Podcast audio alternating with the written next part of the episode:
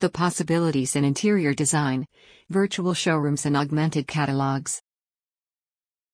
How do you attract new customers in an interior design business? Simple, make the customer experience as fun as possible. Make it so fun that the customer feels obligated to place an order. How do you attract new customers in an interior design business? Simple, make the catalog display as interactive as possible.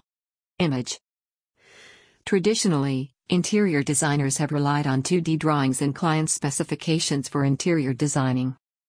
But here is the truth verbal conversations can lead to misunderstandings. This can jeopardize any work that relies solely on a conversation. Virtual showrooms. Imagine for a second you are an interior designer.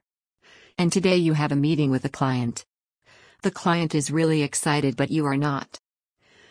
Because you know the client is going to spill out some near vague details about how she wants her home to look like, and you will be trying desperately to note down every word coming out of her mouth.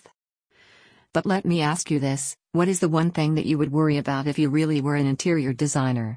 Client satisfaction? More than client satisfaction, you would worry about getting your client's requirements in the actual design. Visualization software is a great solution, but you don't want to be running around with a laptop in your hand stroking keys as you speak with your client. The solution might be a virtual showroom. In that virtual space, your clients can pick any color they want. The clients can even pick any texture for the walls. And the most fascinating aspect of it is you don't need to print any material, rent any hardware, or even hire an illustrator. Your clients will engage in a 360 degree visual content. In fact, your clients can also walk around the fancy virtual space you have for them. This way, your clients know what they will be actually getting. And here's another aspect that will make your clients' experience even more fun. Your clients can have a tour around the virtual space from their living room, their comfort. Wrapping up. Was this blog helpful?